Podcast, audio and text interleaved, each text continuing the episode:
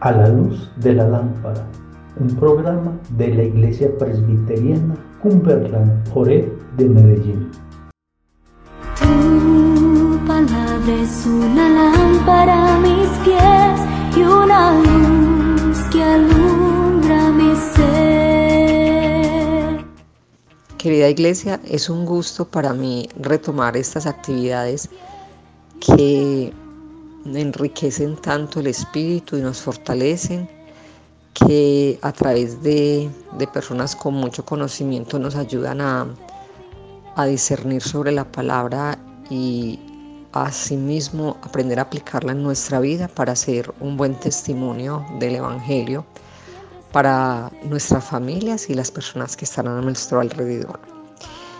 Para esta oportunidad eh, me corresponde el capítulo 4 del libro de Eclesiastés y voy a permitirme leer los cuatro primeros capítulos con su respectiva explicación o lo que más o menos entiendo. Para no extenderme mucho, solo seleccioné esos cuatro capítulos. Entonces el primero dice, me volví y observé todas las violencias que se hacen debajo del sol.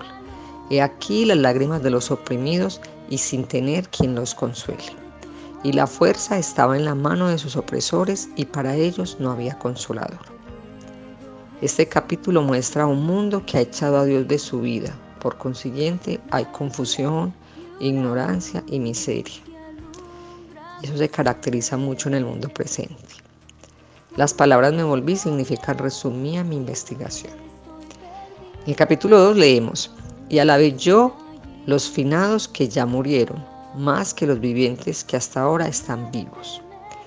La tragedia es que el que muere sin Dios, allí no termina su opresión, sino en realidad aumenta y para siempre. Dice el capítulo 3, y tuve por mejor que unos y otros al que no ha sido aún, que no ha visto las malas obras que debajo del sol se hacen. Salomón razona y a pesar de su gran sabiduría, Dice que sería mejor que el hombre no naciera. Sin embargo, todo esto es racionamiento sin Dios. Si en realidad no hubiera Dios ni Salvador ni Consolador, entonces el argumento tendría validez. Sin embargo, hay un Consolador y es el Espíritu Santo y eso lo vemos en Juan 14, 16.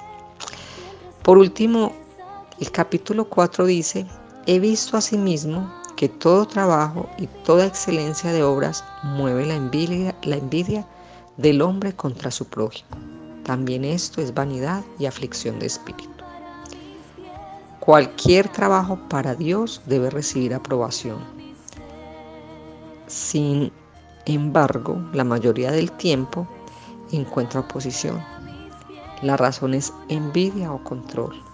Los hombres no pueden controlar lo que es de Dios, por lo tanto se oponen. Quiero finalizar haciendo una reflexión con respecto a este último capítulo y lo hemos escuchado en varias oportunidades, es que todo lo que hagamos lo hagamos como para Dios, no buscando la, aprobación de los demás. Eh, finalmente eh, si buscamos eso, pues nos vamos a sentir en algún momento frustrados porque no todo el mundo va a estar conforme con lo que hacemos. Entonces es bueno el reconocimiento, pero principalmente es bueno para, para nuestro espíritu y para nuestro corazón hacer las cosas bien, con la satisfacción del deber cumplido. Entonces retomo eso, todo lo que hagamos, hagámoslo como para Dios. Que tengan un excelente descanso